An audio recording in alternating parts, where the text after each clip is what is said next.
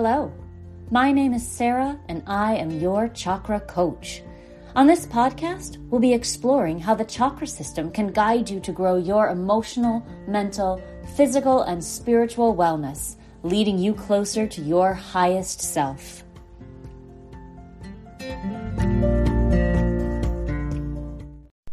Well, hello there. Welcome to the show. I'm so happy you're here. And I hope you're happy to be here too. I was away for part of last week, so I'm still catching up on emails and messages. If I haven't gotten back to you, I will. I promise. And if you want to get in touch, please do. I'll get back to you as well, no matter when you're listening. I had the opportunity to go to a spiritual destination last week, uh, Sedona, Arizona, which is said to be one of the most energetically charged places in the world. I spent a lot of time outdoors, hiking, grounding myself, being in nature, and visiting energy vortexes. I am always reminding you and myself to do self care, and this was a trip I planned for just that reason. But self care doesn't have to be a, a big thing, right? We can engage in our self care practices at home. In fact, we have to because we, we can't really be on vacation all the time. And while trips and getaways are great, they aren't a substitute for our regular practices because vacation means we're relying on things outside of us to make us feel good inside. And it works. It sure works for a little while. But for long term peace and happiness, we have to develop tools that we can use in our daily lives, not just on special occasions. Which, of course, leads us right into our second niyama. If you're not familiar with that term, here's a quick background before we get too deep. We're in a series right now studying the various parts of the Ashtanga Yoga spiritual path. Reminder that yoga here doesn't mean poses or vinyasa or flow or whatever you think of when you think of a yoga class. This is an entire mind body system, of which that's a part, but just one part of the eight limbs of the path. The first part is the yamas, a set of five guidelines for interacting in an ethical, authentic way with the world. We covered those in episodes 90 to 95, so if you'd like to check them out, Go for it. The second part is the niyamas, a set of five guidelines for internal work or personal work. Last week we covered the first one, saucha, which means purity, getting our minds and bodies ready for spiritual pursuits. And this week we're on to santosha, which translates to contentment. Contentment. Peace. It's not extreme, it's calm. Contentment has to come from inside, in my opinion, to truly be contentment. External things make it easy for me to feel happy or joyful or even sad or angry. Contentment contentment feels different though, doesn't it? That sense that all is right, that we're not emotionally disturbed by things, that we are one with or, or part of whatever larger picture we connect to. It's a feeling that is fleeting a lot of the time. We feel it for a moment and then it's gone. We remember our personal frustrations or injustice and suffering in the world, and we're no longer content. I don't think that contentment is a default state for most of us. And in some ways, I think that's good. I mean, that's probably not very yogic of me, but without discontent, we wouldn't change things. We wouldn't explore new things. We wouldn't look for more in our lives. If I was too content, I wouldn't be looking to make the world a better place. I'd just sit back and enjoy my contentment. However, I think it's also possible that we do these things from a place of inner contentment, not relying on the outside world to be perfectly calm so that we can be perfectly calm inside. Let, let's dig a little deeper on that. We tend to give other people and events a lot of credit for how we feel. It's, it's third chakra, solar plexus chakra stuff. We don't take ownership of our emotions in a lot of cases, or even our thoughts. We've talked before about how we have thoughts running through our heads at all times, and mostly we're totally unaware of them. They are the stories that we tell ourselves that we've been telling for so long, we don't even notice that we're telling them anymore. The thoughts that we've had for so long that we think they're absolute truth. These are really prevalent in our feelings of self worth. If for some reason we got it into our heads that we are not valuable, that we don't matter, that we can just live in our heads and our hearts, you know, and it just repeats on loop. And that feeling of not being valuable informs everything that we do, even if we're not aware of it. Even if we intellectually know it isn't true and we, we love little quotes about how we are enough.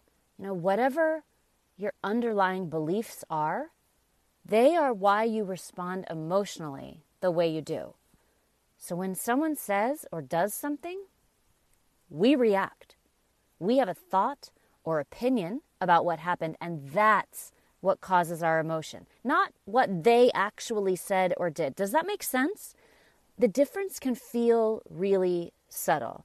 And you might even be thinking that no, no, that's not how it works in your case. But we know it is because we all respond differently to the same situation. If we all operated knowing the objective truth, then we'd all have the same objective, truthful response. But we don't because we filter every scenario through our beliefs developed over time. So, the niyama of santosha encourages us to develop a strong, abiding, lasting sense of contentment inside. And then our reactions and responses come from that place, that intentional place, rather than our unconscious beliefs about the world or about ourselves or about how someone else should think or act. Santosha is the centered feeling, the grounded feeling, the place that allows a little space between events and our emotions. Emotions aren't bad. Of course, they're not bad. And every emotion that is available to us can be explored, even the ones we, we generally think of as negative or uncomfortable. Santosha is the anchor inside, the contentment, the appreciation and recognition of every moment of the present. There are lots of quotes about contentment and what it is uh, falling in love with your life, staying centered, feeling peace in all places.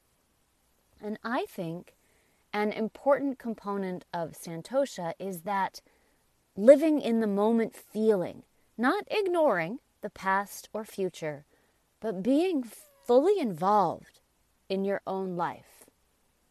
So much of our time is spent avoiding parts of our life. You know, maybe a traumatic past or worrying excessively about things we can't control that may or may not happen. We even avoid the present by trying to suppress our thoughts and feelings, numbing ourselves to the current reality. Avoiding ourselves by focusing on the past or dreaming about the future. And honestly, sometimes that doesn't even make us happy or content, right? We spend time rehashing the past, things that were done to us, that we did, that we feel angry or guilty or embarrassed by. And this, uh, this, this can be useful, I suppose, but only if done with a mind toward increasing our centered feeling now. If you think back, for example, with frustration or humiliation on a time that you wanted to speak up for yourself or for others and you didn't, Note that. Note that feeling. Note what happened around the incident so that you'll be prepared in the future. Let it contribute to your sense of empowerment in the now, that you're more ready now than you were then, more confident, more secure in your practice of santosha should the opportunity arise again. And you are prepared then with a greater sense of self to be assertive. And your future actions can come from that centered place. So you won't have to be angry or aggressive, just centered. And acting from a place of love and kindness and nonviolence. And that's just one example. I'm sure you're thinking of a hundred ways this practice could show itself in your life, right? Anxiety is a form of discontentment as well. Worry about the future, or even about right now, can come from the sense that we aren't or, or won't be able to handle what comes, that we'll be too emotionally uncomfortable or physically uncomfortable or hurt too much. We won't be able to manage ourselves. It's the what if spiral in so many ways, and it compounds on itself over time. Say you're unhappy with your work environment. Maybe you have a coworker that whenever he's around, he says and does things that you disagree with. Your thoughts around his behavior are angry and aggressive, and you're very unhappy. And those thoughts are creating discontented emotions in you. And you think, I should report this. And then you think, well, what if I get in trouble? What if I lose my job? Well, then I'll have to go through the misery of looking for new work. At every step of this anxiety trip, we worry that we won't be able to handle the emotions around the situation. Will I be able to hold it together in front of HR or my boss? Will I cry? Will I look bad? Will the nerves of the conversation be so bad that I won't be able to handle the sick feeling in my stomach or my heart racing? What we're truly worried about is how we'll feel. So we make our decisions in all of life, not just worry for the future. In all of life, we make our decisions based on how we think doing or not doing the thing will make us feel. Everything we do, we do because of how we believe it will make us feel. We even do things we don't want to do because we think it will make us feel responsible or noble or like a good person. Santosha asks us to put that aside, to develop such a sense of contentment with ourselves that we trust our ability to handle anything that comes our way. We've talked about this a hundred times on this podcast as part of our lower chakra work root, sacral, and solar plexus chakras. We develop confidence, but it's deeper than that. It's a deep down knowing that we are balanced and strong and ready. And I can't think of anything more peaceful than knowing that we can do anything, we can handle anything, that we're the kind of people who can be the calm in a storm. And that could be just for ourselves, but also for others. Families have a lot going on. Let Olly help manage the mental load with new cognitive help supplements for everyone four and up, like delicious Lolly Focus Pops or Lolly Mellow Pops for kids. And for parents, try three new Brainy Chews to help you focus, chill out, or get energized. Find these cognitive health buddies for the whole fam at olly.com. That's O L L Y.com. These statements have not been evaluated by the Food and Drug Administration. This product is not intended to diagnose, treat, cure, or prevent any disease. This episode is brought to you by Bumble. So, you want to find someone you're compatible with, specifically someone who's ready for a serious connection, totally open to having kids in the future, is a tall, rock climbing Libra, and loves rom coms with vegan pizzas on Tuesdays just as much as you do. Bumble knows that you know exactly what's right for you. So, whatever it is you're looking for, Bumble's features can help you find it. Date now on Bumble. Speaking of others, I think a majorly underestimated source of contentment is when we don't spend our time seeking approval from others. When external validation is fine, but it's not the thing that makes us feel comfortable or content. Any of us who are people pleasers already know that this is not going to bring us peace. For one, we simply can't make everyone happy. Everyone you know, and lots of people you don't know, have a playbook for how they think you should think, or how you should act, or dress, or do, or be, or whatever. Everyone has expectations. And maybe you're lucky enough to know someone who, like you, is trying to put aside their manuals for other people and love unconditionally. But for the most part, we all have expectations that we expect other people to meet, spoken or not. And when we don't live up to those expectations, we disappoint or anger or frustrate those people. But here's the secret to Santosha we have to let go of their expectations for us. It's exhausting to constantly be looking for other people to give you your sense of peace and worth. And they never will because they, they truly can't, even if they want to. And this is so hard because so many of us get our motivation and happiness from outside of ourselves. We try to do and be something for someone else, hoping that they will love us more or give us more or that their fulfillment will bring us fulfillment. But it feels like a vicious cycle to me. If I'm trying to make them happy to make me happy, are they counting on my actions to make them happy? Are we all constantly looking for someone else to provide what, in the end, is going to have to come from inside us? Because people let us down.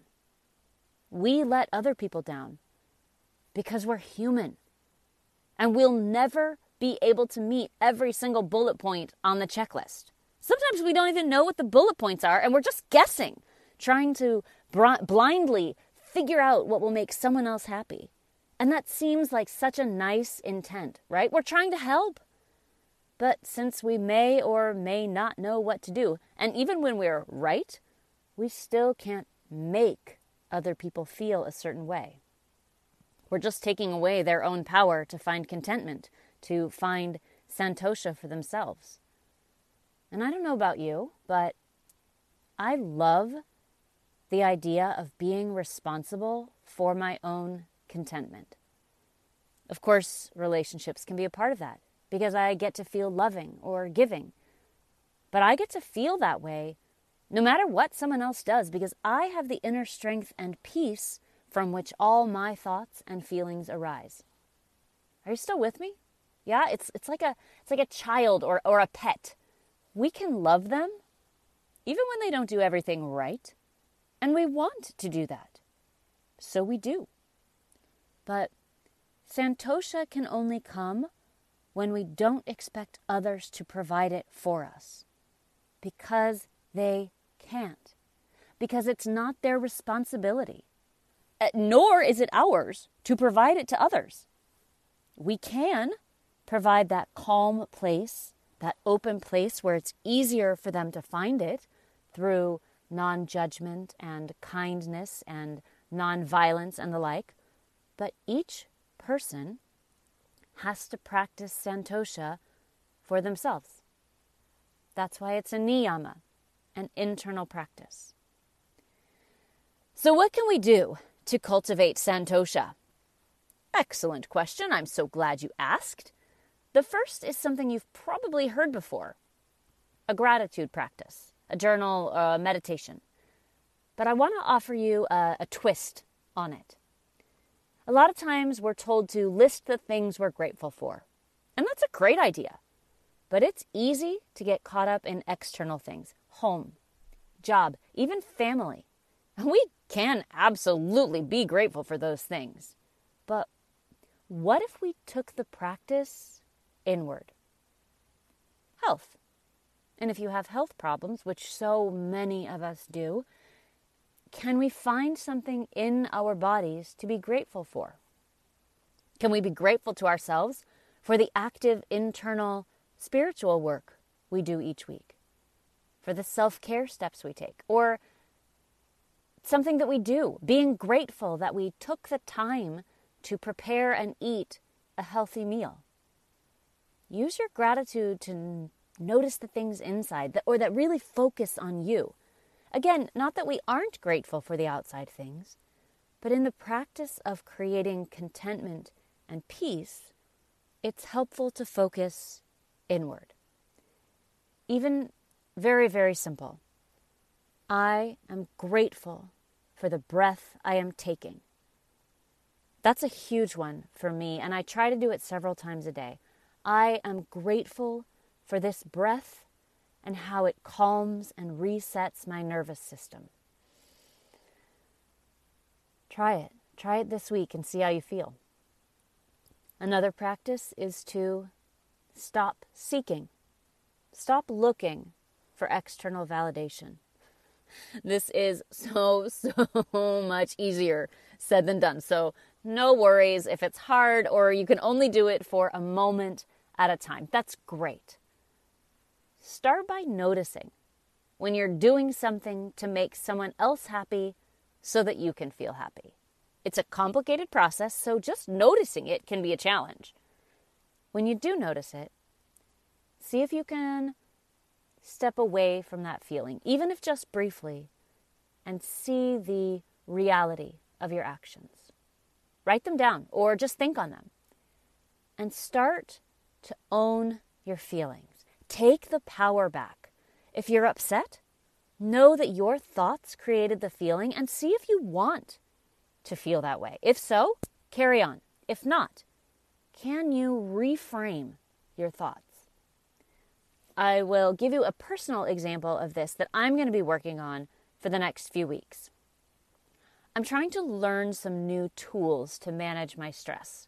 I feel stressed, my body hurts, I feel tight, I feel angry, I feel weighed down, my heart races, all the physical sensations that come with stress. And my first step is going to be to notice and name. My heart is racing. This is what stress feels like. This is my body's response. My heart is pumping blood to my muscles in case I need to run or fight.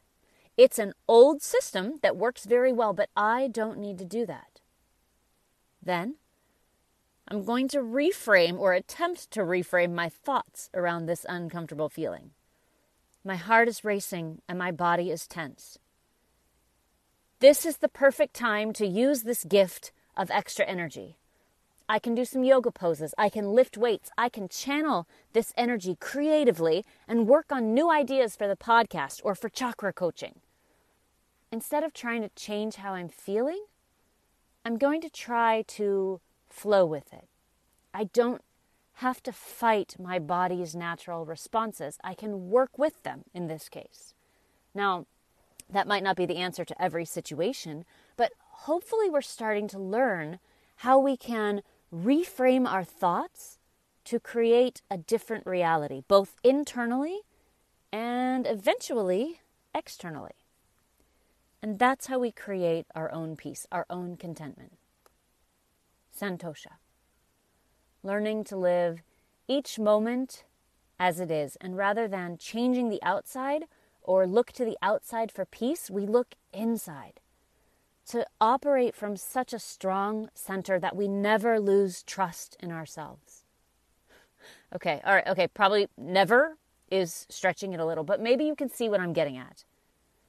This is a, a challenging niyama.